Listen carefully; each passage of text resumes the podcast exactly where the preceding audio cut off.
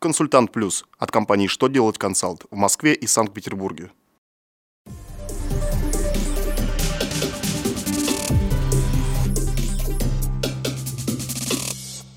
Добрый день! Для вас работает служба информации телеканала «Что делать ТВ» в студии Ольга Тихонова. В этом выпуске вы узнаете, распространяются ли льготы по налогу на имущество на энергоэффективные здания, какой срок выдачи справки 2 НДФЛ, когда последний день уплаты НДФЛ за 2015 год. Итак, о самом главном по порядку. С нежилых зданий с высоким классом энергоэффективности налог надо платить по общему правилу. Такой вывод можно сделать из писем Минфина России. Чиновники ссылаются на то, что в соответствии с налоговым кодексом налог на имущество не уплачивается в течение трех лет со дня постановки на учет с вновь вводимых энергоэффективных основных средств. Причем эти объекты должны быть прямо поименованы в специальном перечне, либо им присвоен высокий класс энергоэффективности. Нежилые здания с высокой энергоэффективностью не указаны в спецперечне и других документах по льготам по налогу на имущество. Поэтому Минфин считает, что льготы по налогу на имущество для энергоэффективных объектов распространяются только на движимое имущество, но не на здания.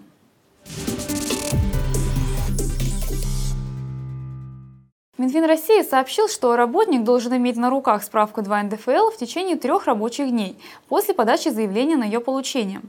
Свое мнение чиновники основывают на статье 62 Трудового кодекса, где сказано, что по письменному заявлению работника работодатель обязан не позднее трех рабочих дней со дня подачи заявления выдать работнику, в частности, копии документов, связанных с работой. В их числе, как полагает Минтруд, и 2 НДФЛ. Ответственность за невыдачу справки или нарушение сроков выдачи не установлена. Но при этом, если у налогоплательщика есть основания считать, что его права нарушаются налоговым агентом, за защитой своих прав он может обратиться в суд. Федеральная налоговая служба России напомнила, что последний день уплаты НДФЛ за 2015 год – 15 июля.